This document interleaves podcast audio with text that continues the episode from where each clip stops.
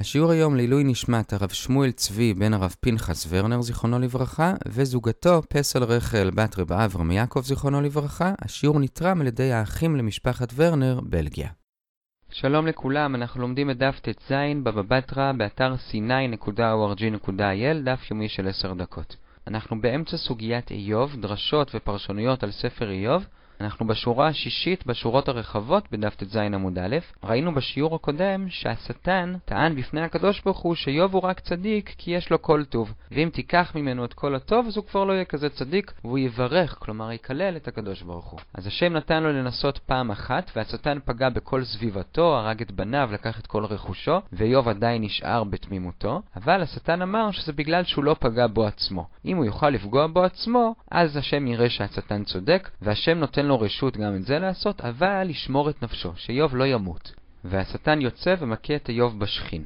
על זה יש לנו כמה דרשות. קודם כל אומר רב יצחק שהצער של השטן עצמו היה יותר קשה משל איוב, כי המשימה הזאת הייתה מאוד קשה, מצד אחד לצער אותו, ומצד שני לשמור שהוא לא ימות. וריש לקיש לומד מכאן מי זה השטן, הוא אומר, השטן זה גם יצר הרע וזה גם מלאך המוות. שטן, כי כתוב ויצא השטן מאת פני השם, ולומדים שהוא יצר רע מזה שכתוב רק רק כל היום, וכאן כתוב רק אליו אל תשלח ידך, אז מהרק רק לומדים את זה, וזה שהוא מלאך המוות גם כן לומדים מכאן, כי הקדוש ברוך הוא אומר לו לא להרוג אותו, כלומר שזה תלוי בשטן, כלומר שהשטן עצמו יש לו את הכוח להמית, כלומר שהוא מלאך המוות. ועכשיו יש דווקא מימרה טובה על השטן. אמר רבי לוי, שטן ופנינה לשם שמיים התכוונו. כלומר, השטן לא סתם רוצה לגרום לאיוב צר, אלא יש לו פה מטרה עמוקה. השטן רואה שהקדוש ברוך הוא אוהב את איוב אולי קצת יותר מדי, והוא פוחד שהקדוש ברוך הוא ישכח את אברהם. וזה במיוחד מובן אם נקבל את הדעה שאיוב היה גוי. וגם פנינה מתחילת ספר שמואל, שגם היא הייתה נשואה לאלקנה יחד עם חנה, הייתה מטרידה ומקניטה את חנה על זה שאין לה ילדים, והיא עשתה את זה בשביל שחנה תתפלל יותר לקדוש ברוך הוא ושייתן לה ילדים. ולגבי מה שאמרנו שהשטן התכוון לשם שמיים, רב אחא בר יעקב דרש את זה בפפוניה, והשטן בא ונשק אותו על רגליו. ואנחנו חוזרים לאיוב, איוב סובל מאוד מהשכין, ואשתו מנסה לשכנע אותו שיקלל את הקדוש ברוך הוא וימות. סוג של התאבדות. ואיוב אומר לה, מה פתאום? מה, את הטוב אנחנו יכולים לקבל ואת הרע לא? ואז כתוב, ובכל זאת לא חטא איוב בשפתיו. ואנחנו ממש באמצע עמוד א', עד כאן חשבנו שאיוב הוא רק צדיק, ועכשיו נראה מכאן ועד שליש עמוד ב', אוסף של מימרות שגם מבקרות את איוב. ופה יש מחלוקת של רבא מול אביי, ובמקביל גם מחלוקת תנאים של רבי אליעזר מול רבי יהושע, האם לומר שבשפתיו הוא לא חטא, אבל בליבו הוא כן חטא. ומה החטא שלו לפי רבא ולפי רבי אליעזר? בפרק ט', פסוק כ"ד, אומר איוב, ארץ ניתנה ביד רשע, פני שופטיה יכסה אם לא איפה מיהו. והם מפרשים שהוא מתייחס לקדוש ברוך הוא עצמו, שכביכול הקדוש ברוך הוא רשע. אבל אביי ורבי יהושע אומרים שהוא לא התכוון לקדוש ברוך הוא, אלא לשטן.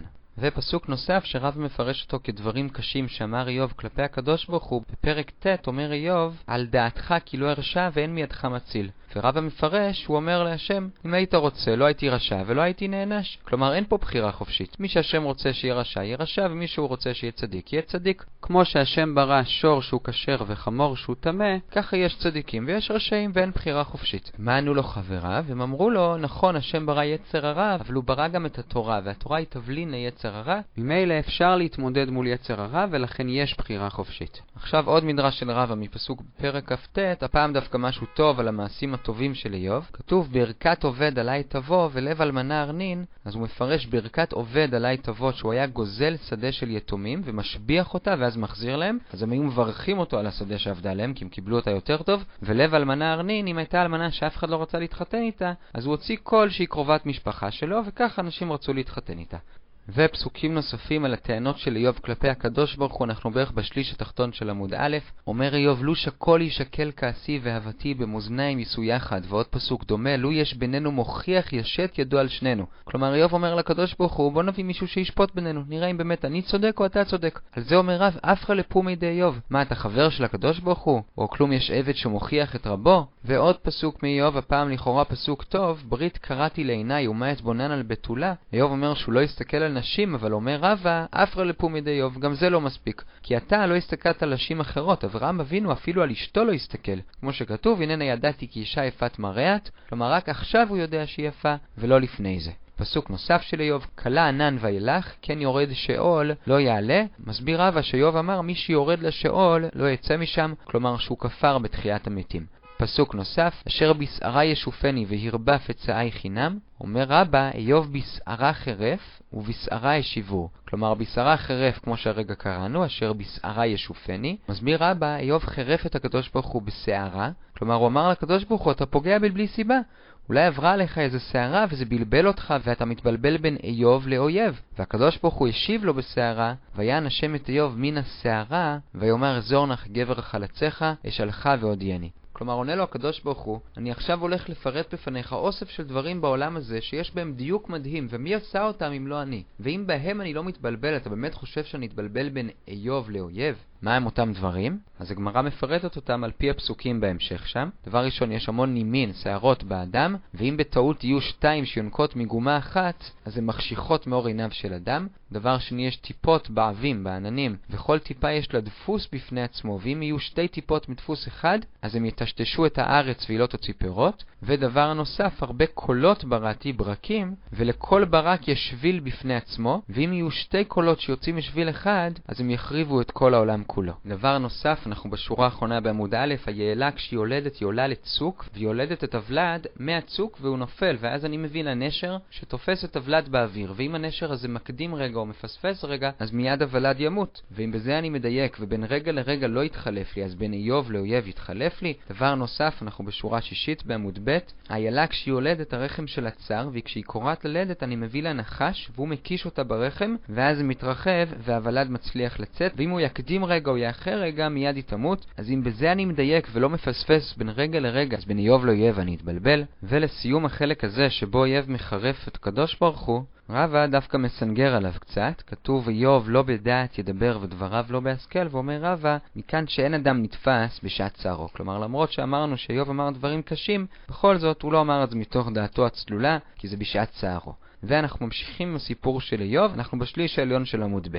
וישמעו שלושת רעי איוב את כל הרעה הזאת. חברים שלו שומעים, וכל אחד בא אליו ממקומו, אליפז התימני, בלדד השוחית, צופר הנעמתי, והם מתוועדים יחד לבוא ולנחם לו, ודורש רב יהודה בשם רב שהם כולם הגיעו בשער אחד, כלומר בדיוק באותו זמן מאותה כניסה, ואיך הם בדיוק כיוונו אחד לשני. הרי כל אחד היה גר 300 פרסות אחד מהשני, זה היה להם איזשהו סימן מסתורי, היה להם כתר לכל אחד מהם עם ציורים של הפרצופים של שאר החברים בחבורה, ואם קרה משהו לאחד מהם, אז הפרצוף היה משתנה, יש אומרים שזה האילן, אבל זה אותו רעיון, ואומר רבא יש ביטוי שאם אין לאדם חברים טובים כמו שהיו לאיוב, עדיף שהוא ימות. עכשיו אנחנו מתחילים נושא חדש, האם בנות זה טוב או לא, אנחנו בשורה הראשונה בשורות הרחבות בעמוד ב', כשנראה שזה גם קשור לספר איוב. כתוב בבראשית, ויהי כהחל האדם לרוב על פני האדמה, ובנות יולדו להם, אז יש פה קשר בין לרוב לבין הבנות, אז יש מחלוקת בין רבי יוחנן לריש לקיש איך לפרש את זה. לפי רבי יוחנן הבנות הביאו רבייה לעולם, לרוב זה מלשון רבייה, ולפי ריש לקיש הם הביאו מריבה לעולם. ועכשיו הקשר לאיוב, בסוף הקדוש ברוך הוא החזיר לאיוב את כל מה שהיה לו, וגם כפה לו הכל, אבל את מספר הבנות הוא לא כפל. אז שואל ריש לקיש את רבי יוחנן, אם בנות זה כזה דבר טוב, למה הוא לא כפל לו את מספר הבנות? אומר רבי יוחנן, אמנם הוא לא כפל אותם במספר, אבל הוא כפל אותם ביופי. והוא דורש את כל השמות של הבנות של איוב בסוף, שכל שם מראה על גודל היופי של אותה בת. הסיפור בהקשר הזה, רבי שמעון ברבי נולדה לו בת, והוא הצטער על זה שנולדה לו בת ולא בן, אז אבא שלו בא וניחם אותו, כמו דעת רבי יוחנן, שלרוב זה מלשון רבייה, שבנות זה טוב, כי זה גורם לרבייה בעולם. אבל אמר לו בר כפרה, זה תנחומים של הבל, כי הרי כתוב בברייתא שברור שצריך בעולם גם בנים וגם בנות, אז אי אפשר לומר בנות זה לא טוב, אבל אשרי מי שהילדים שלו זכרים ולא נקבות. והגמרא אומרת שזה בעצם מחלוקת תנאים. כתנאי, כתוב על אברהם אבינו, והשם ברך את אברהם בכל. מה זה בכל? אז רבי מאיר אומר שהברכה הייתה שלא הייתה לו בת, רבי יהודה אומר אדרבה, הברכה הייתה שהייתה לו בת. ואחרים אומרים גם כן שהייתה לו בת, ובכל זה השם שלה. וסיימנו בזה את הסוגיה לגבי בנות, אנחנו בשליש התחתון של עמוד ב', אבל הברייתא מביאה עוד דעות מה זה השם ברך את אברהם בכל. אז רבי אלעזר המודעי אומר שאברהם אבינו היה יכול לחזות בכוכבים, וכל המלכים היו באים אליו בשביל ליטול ממנו עצה. ורבי שמעון בן יוחאי אומר שהייתה לו אבן טובה, שכל מי שהיה חולה והיה מסתכל על האבן היה מתרפא, וכשאברהם אבינו נפטר אז הקדוש ברוך הוא תלה אותה בגלגל החמה. ובאמת אנשים אומרים שהשמש מרפאת. אז כשעולה היום יש הקלה במחלה. ודעה נוספת, מה זה בכל? שעשו לא מרד בימיו, ודעה נוספת, שישמעאל עשה תשובה בימיו, ומאיפה יודעים שעשו לא מרד בימיו, כי כתוב ויבוא עשו מן השדה והוא עייף, ולומדים שבאותו יום נפטר אברהם אבינו. אז כל הסיפור של עשו ויעקב קרה אחרי שאברהם נפטר. והתבשיל עדשים שיעקב עשה היה בשביל לנחם את יצחק, כי עושים עדשים לאבל, כי כמו שלעדש אין פה, בניגוד לשאר קטניות שיש להם סדק, גם לאבל אין פה, וכמו שהעדש הוא עגול, גם האבלות מגלגלת ומחזרת על באי העולם, ונפקא מינה אם אפשר גם לעשות את זה עם ביצים, שגם אין להם פה אבל הם לא עגולים כמו הדש.